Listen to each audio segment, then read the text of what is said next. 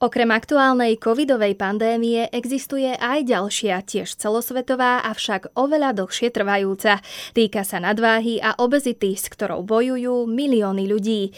Niektorí tento boj zvládajú úspešne, iným sa darí menej alebo vôbec a smerujú od jedného jojo efektu k druhému.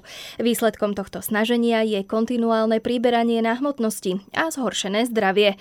S obezitou sa navyše spája mnoho mýtov, falošných rád a neúčinných opatrení z ktorých mnohé sú už vopred odsúdené na neúspech.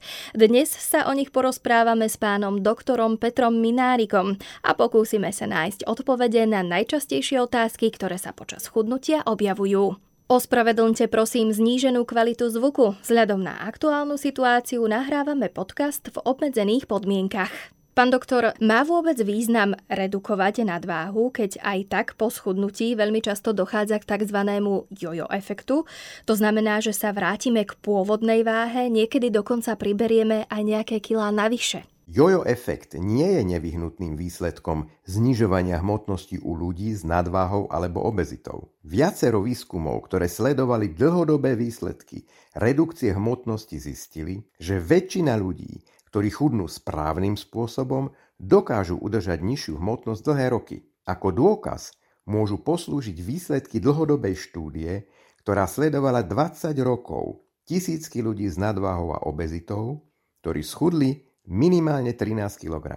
Väčšina z nich dokázala udržať pôvodný úbytok hmotnosti po jednom roku aj dlhšie. Výskum 10 tisíc ľudí v ďalšej štúdii potvrdil, že 9 z 10 účastníkov si dokáže udržať takmer celý úbytok hmotnosti aj po 10 rokoch, pokiaľ nemenia novonadobudnuté životné návyky. A čo robili úspešní účastníci štúdie? Tak napríklad sa vážili niekoľkokrát do týždňa, dodržiavali každodennú vydatnú fyzickú aktivitu, to je cvičili minimálne jednu hodinu denne s primeranou intenzitou. Navyše trvalo jedli menšie porcie jedla a s iným zložením potravín. Keď už sa teda rozhodneme chudnúť, e, začneme cvičiť, sme fyzicky aktívni, môžeme jesť čokoľvek alebo musíme zmeniť aj jedálniček. Toto je dávno prekonaný mýtus. Aj napriek tomu, že telesná aktivita je pri znižovaní nadváhy a udržiavaní nižšej hmotnosti veľmi dôležitá, bez obmedzenia kalórií v strave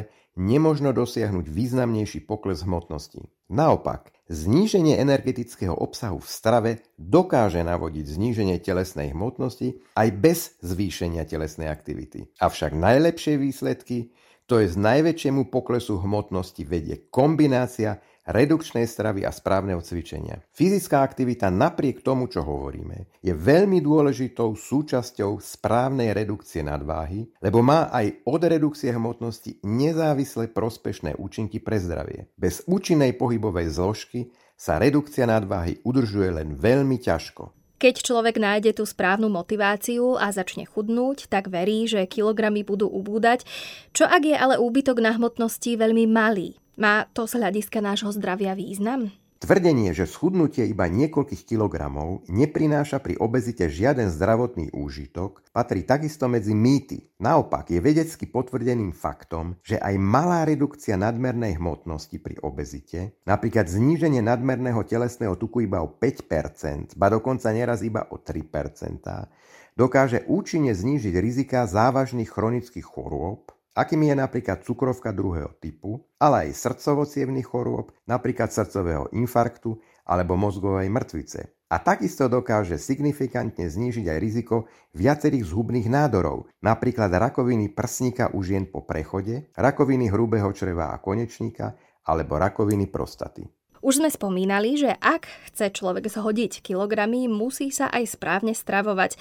Ale dá sa to, ak ostatní členovia rodiny nejedia zdravo? Možno, že na prvý pohľad to vyzerá tak, že osamotený člen rodiny nedokáže nadobudnúť nové návyky a udržať režim a disciplínu, pokiaľ sa nenatchne pre novú životosprávu aj celá ostatná rodina v domácnosti. Väčšinou to však vôbec nie je tak.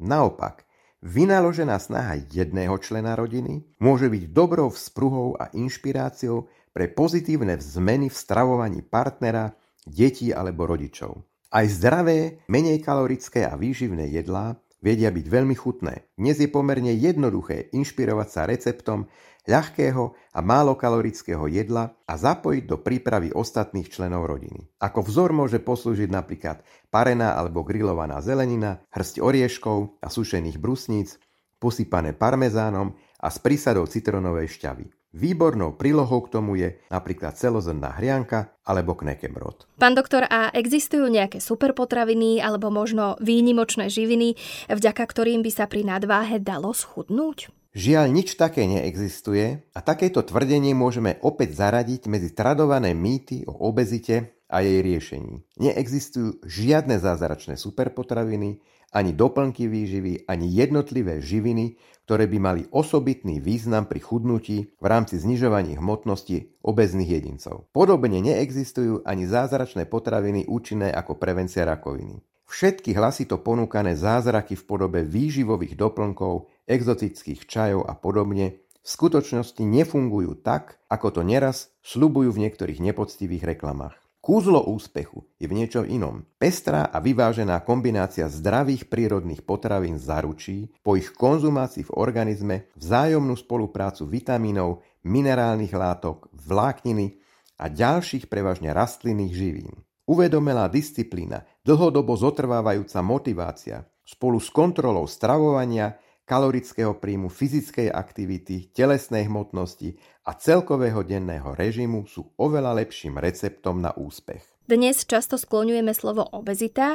Je spôsobená výlučne tým, aké máme stravovacie návyky, alebo tým, že sa málo hýbeme. Inak povedané, môžeme za obezitu len my sami? Toto je silne zveličené a prehnané tvrdenie. Fyzická aktivita a stravovacie návyky hrajú nepopierateľne významnú úlohu pri kontrole telesnej hmotnosti a podielajú sa značnou mierou na tom, či sa niekto stane obezným alebo nie. Tieto faktory však nie sú jediným pôvodcom obezity. Existuje mnoho ďalších, takisto významných faktorov, ktoré môžu tiež viesť k obezite. Je napríklad známe, že pokiaľ sa u niekoho medzi najbližšími príbuznými vyskytuje obezita, potom s vysokou pravdepodobnosťou bude aj daný jedinec obezný. Dedičné a familiárne, teda samotným jedincom neovplyvniteľné faktory sú v mnohých prípadoch pri obezite nesporné. Ďalej môže obezný jedinec trpieť aj na niektorú hormonálnu poruchu, napríklad na spomalenú činnosť štítnej žľazy, ktorá sa môže na vzniku obezity podielať. Priberanie hmotnosti môže byť okrem iného aj dôsledkom užívania niektorých liekov.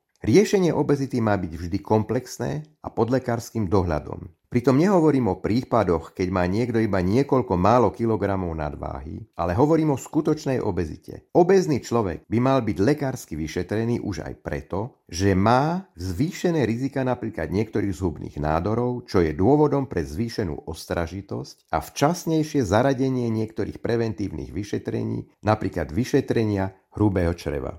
A môže mať obezita aj pozitívny vplyv na zdravie, napríklad u žien? Áno, je to pravda, ale iba čiastočná. Obezní jedinci majú často hustejšie a pevnejšie kosti než štíhli ľudia. Obezita ďalej znižuje šancu získať rakovinu prsníka u mladších žien. Všetko sa však radikálne zmení príchodom menopauzy. Ženy po prechode majú väčší sklon k vzniku osteoporózy než muži a po prechode ochranný vplyv obezity pred karcinomom prsníka jednoznačne končí. Karcinom prsníka po menopauze je najčastejším zhubným nádorom našich žien. A môžem potvrdiť, že pri tomto type nádoru sa prakticky takmer výlučne jedná o obezné ženy.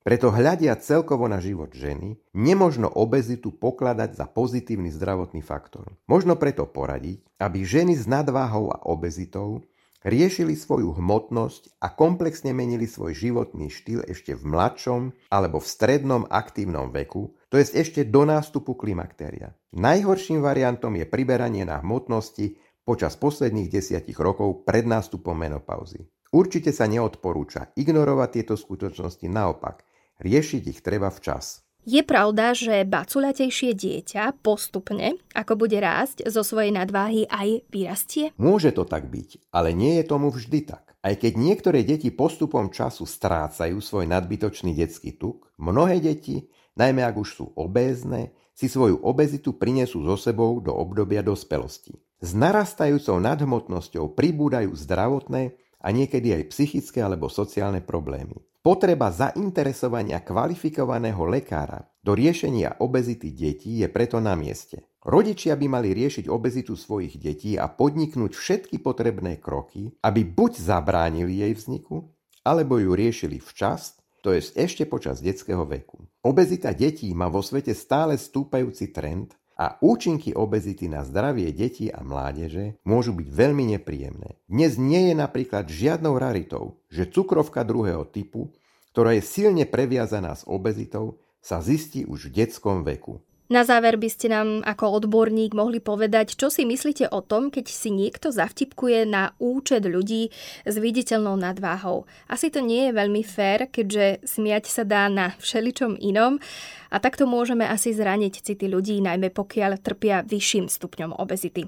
Ako to vidíte? Určite nie je fér uťahovať si na úkor ľudí s obezitou. Naopak, je známym faktom, že najmä ľudia, ktorí trpia na pokročilejšiu obezitu, reagujú citlivo až bolestivo nielen na vtipy o tučnote, ale aj na akékoľvek neprimerané poznámky, postoje, pohľady alebo podozrivý smiech, ktorý by mohol mať súvis s ich veľkou nadhmotnosťou. Väčšina ľudí s nadmernou hmotnosťou presne vie, kedy si z nich ľudia robia vtipy alebo si ich obzerajú kvôli ich nadváhe. Netreba zabúdať, že novodobé trendy glorifikujúce štíhlo sú stále ešte aktuálne. Najmä deti a mladiství, ktorí trpia na silnejšiu nadváhu až obezitu, sa môžu ľahko stať obeťami vytrvalého podpichovania a šikanovania v škole, ktoré nedokážu zvládnuť. Zosmiešňovanie, ironizovanie a zhazovanie v detstve sa navyše môže preniesť do dospelosti a vytvoriť človeka, ktorý nemá sebavedomie a sebaúctu a je ohrozený sociálnou izoláciou. Preto vtipy na úkor obezných ľudí určite nepokladáme za nevinné. Ľudia s obezitou si zaslúžia zvýšenú pozornosť a motivačný prístup zo strany svojho okolia, ktorého cieľom by malo byť pomôcť im dostať sa zo začarovaného kruhu tohto problému. Ako sme počuli, vtipkovať na adresu ľudí s nadváhou nie je fér, pretože nevždy ju spôsobuje len zlý životný štýl. Veríme, že sme vám dnes s pánom doktorom Petrom Minárikom odpovedali na všetky dôležité otázky a ozrejmili fakty aj mýty, ktoré súvisia s chudnutím. Ďalší diel seriálu Život bez obmedzení si budete môcť vypočuť už čoskoro.